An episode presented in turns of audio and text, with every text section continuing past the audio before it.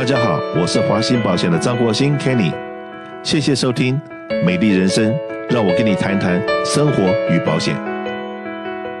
今天很荣幸也很高兴呢，又请到了我们非常熟悉的郑博仁郑律师到我们节目里面来跟大家谈一谈最新社区里面大家都很关心的话题。那中间呢，我们今天现在正谈的是第一个话题，会是到底我们 LA County 又把赶房客的时间，这房客如果不付房租，那这个房东已经忍受了过去的十八个月，甚至到二十个月了。那本来说是九月底的时候可以开始赶房客，可是好像 LA County 又有一个新的规定出来，要到明年的一月了。那这个东西到底是对住家的跟商业的都是同时执行，还是只有住家的这个要延迟赶房客的事情？所以很多朋友们搞不清楚，所以今天来问问我们的郑律师。OK，来，不，是不是跟大家问个好，然后解释一下？大家好，呃。这是郑博仁律师，那我很高兴今天可以来谈，因为我发觉说九月二十八号的洛杉矶县的议员他们做的决定，他们有做了一个延期到一月三十一号，二零二二年，他们没有说要停止赶房客的案子。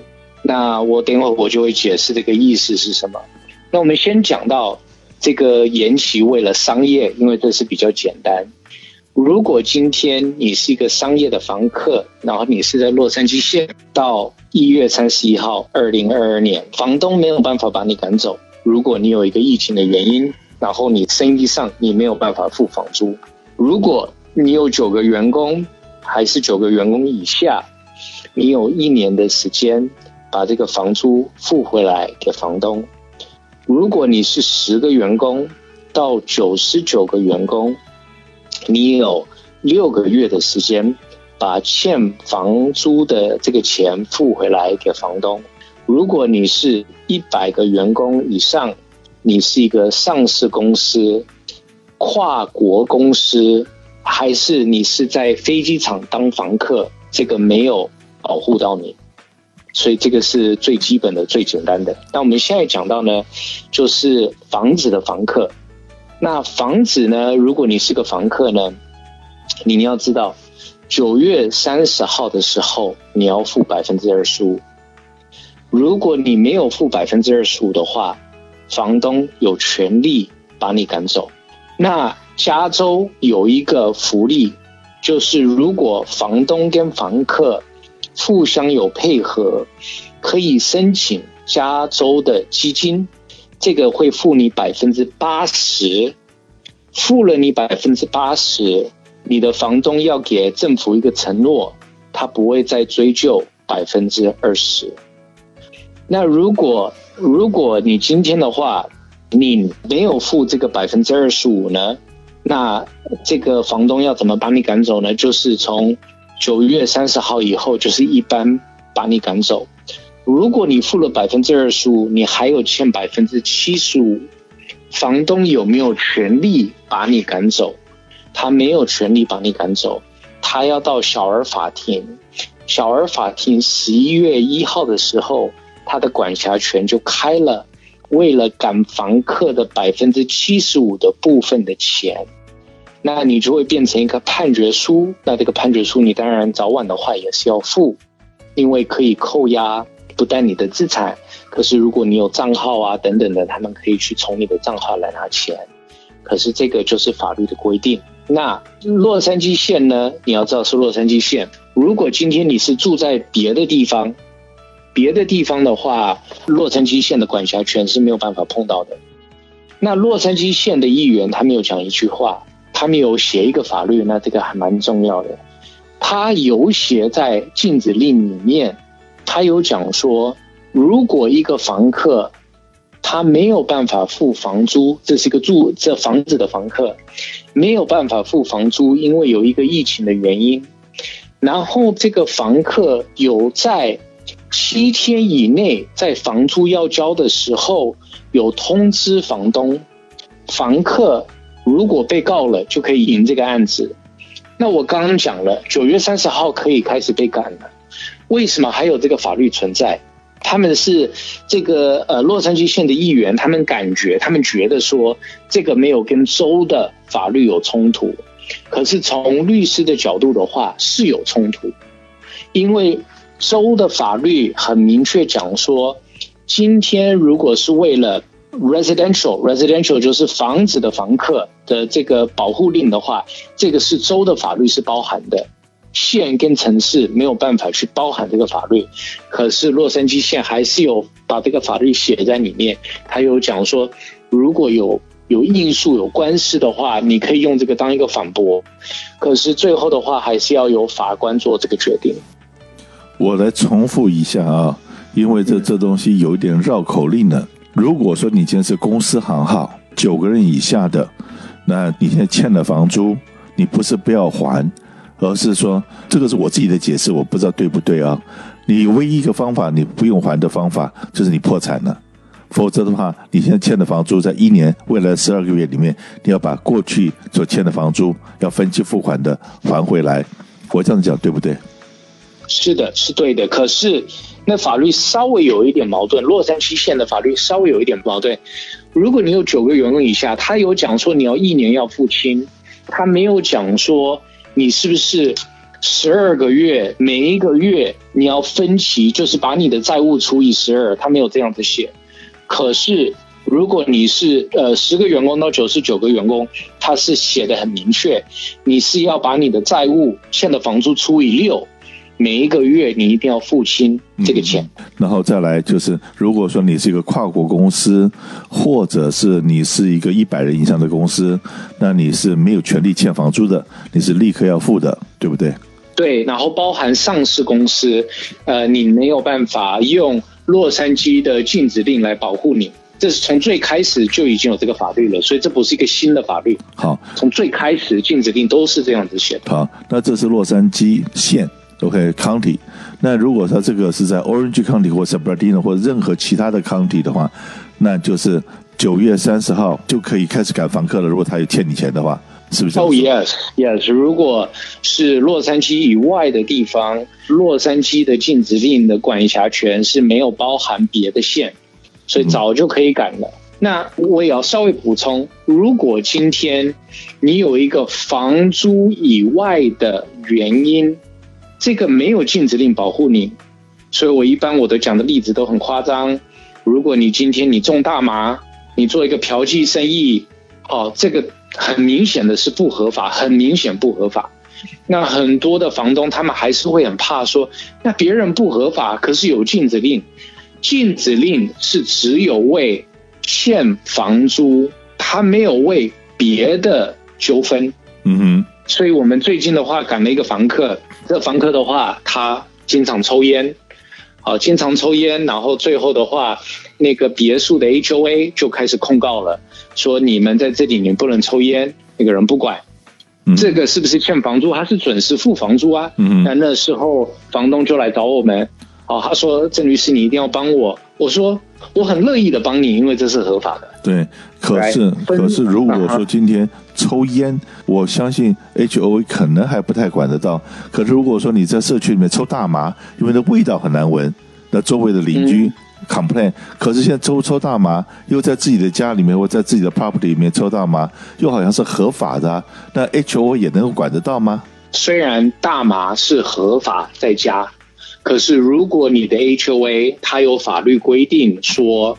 你不能在你的房子里面、你的别墅里面抽烟，这个也包含大麻。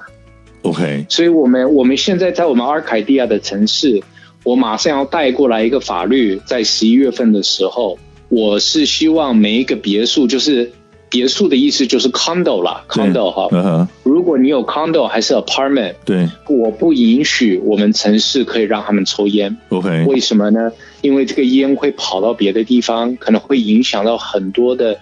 家长包括很多的婴儿跟小孩子。是的，那你就是看电视里面很多广告，禁烟的广告里面，那个烟是会飘的，会跟着通风口或者会跟着门缝，会跑到隔壁去了。然后如果说隔壁有孕妇有婴儿，对他们来讲也是一个伤害。对对，所以呢，所以如果我们如果啦，因为我是当然我是副市长，可是我也需要两票。我们总共的议员有五个，如果我可以多拿两票的话，那我们城市就可以有这个法律存在。那今天如果有一个房客，他在他房子里面，这法律过了，然后在房子里面还一直抽烟，这个是跟欠房租无关。嗯哼，所以这个就是一个合法的原因，可以把他赶走。OK，其实有很多的华人在疫情的过程可以合法把人家赶走，可是他们不懂。可是呢，往往啦，我听到我们的很多客人这样的陈述，是他们只要不要说是去赶房客，哪怕是要涨房租。然后这个房客就往往用各式各样的理由回来，来找房东的麻烦，说你的水管不通，结果派人去通水管的时候，结果发觉里面有这个玩具丢在那里面，所以说造成了不通，不是这个自然的，而是人为的破坏，或者是这个房客，反正就是用各式各样的理由，甚至于有人说我在家里面草地上面后院里面散步的时候。我扭到了脚，也来告房东。所以说啊，你要赶他走，他就用千百万个理由来找房东的麻烦。这个是大部分的人所碰到的问题。那我不知道郑律师怎么样帮忙各位讲解一下，怎么样解决这种很可能碰到无赖的这种状况呢？在这种情况的时候，我一般我都跟客户讲，当然我们都是希望我们可以拿到新案子。可是如果你今天的话，你有租房给人家。买房客的保险十分便宜，那这个 Kenny 哥我就要问你，如果今天我有一个房客，对，他今天的话是两千五百块一个月，对，大致嘛，大致都两千三千块一个月，对，好，那买保险的话，每一个月要付多少钱？大致，OK，好，这个买房屋保险就是 tenant 的这个保险的话，跟房租无关。OK，是说今天这个面积有多大，你里面要保了多少私人财物，以及多少的责任险，是跟那个东西有关。那可是这个保险的话，大概的费用都是一百多块钱、两百多块钱就可以买得到。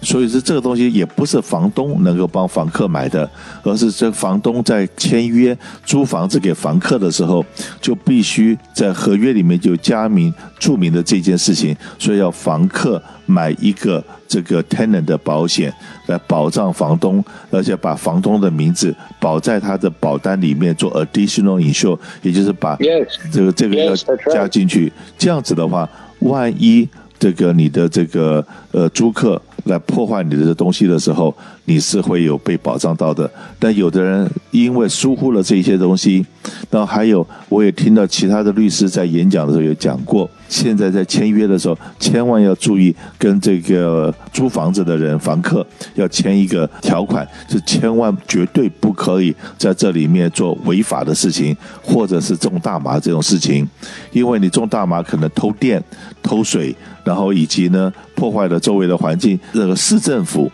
city 将来你这个房客跑了，可是 city 会有代位追偿，会来可能追你的电费，追你所有的费用。这个费用一追加下来的话，很可能比那个房子的 value 还要高。这个是已经事实，也发生过好多次。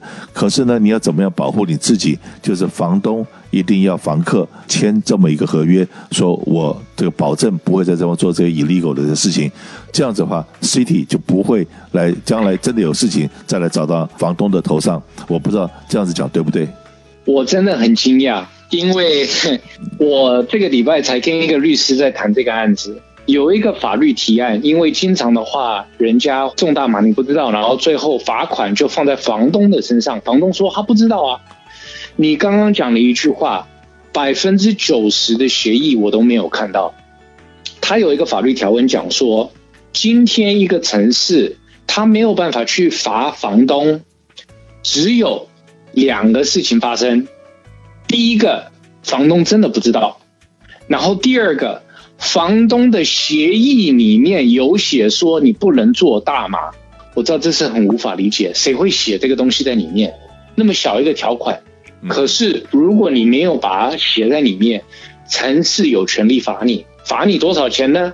我可以跟你讲，如果今天我们最近有一个案子进来，他被城市罚了七万五千块，他说我每一个月我才拿三千块的房租，我怎么可以白罚七万五千块呢？然后陈思是讲说不好意思，你是房东，他说我不知道啊。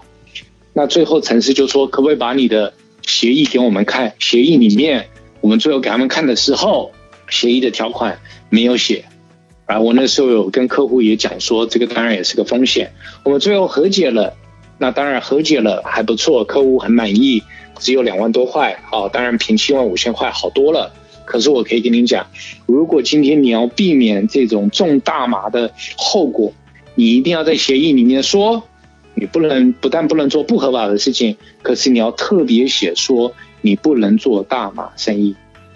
是的，在这一方面的话。呃，如果说有任何问题，做房东是一件应该是很光荣的事情，因为表示你财务自由，能够有一手积蓄才能做这个事情。可是当你碰到了恶房客的时候，那就是你的噩梦的开始。所以要怎么样避免噩梦的开始？今天我们的广播，我们的广播《美丽人生》节目里面，常常会请有专业知识的这些专家，然后来跟大家分享一下这方面知识。当然，在十月十三号下个礼拜三，我们特别请了我的好朋友郑博仁郑律师，跟我们所有的华兴的客人聊聊错误的解雇跟雇佣的诉讼。另外呢，我们都知道，当我们的新总统拜登上台了以后，然后在遗产税上面，或者是在这个社会福利方面，他都做了很大幅度的调整。那怎么样能够在最后的时间赶快？把这些该做的法律文件做好。我们在十月十五号礼拜五，十月十五号礼拜五下午两点半钟，我们也请了非常知名的律师邓鸿顿律师来跟我们讲讲说，哎，如何避免法庭认证的这些事情。所以欢迎各位注意一下我们十月十五号礼拜五的讲座。谢谢，谢谢。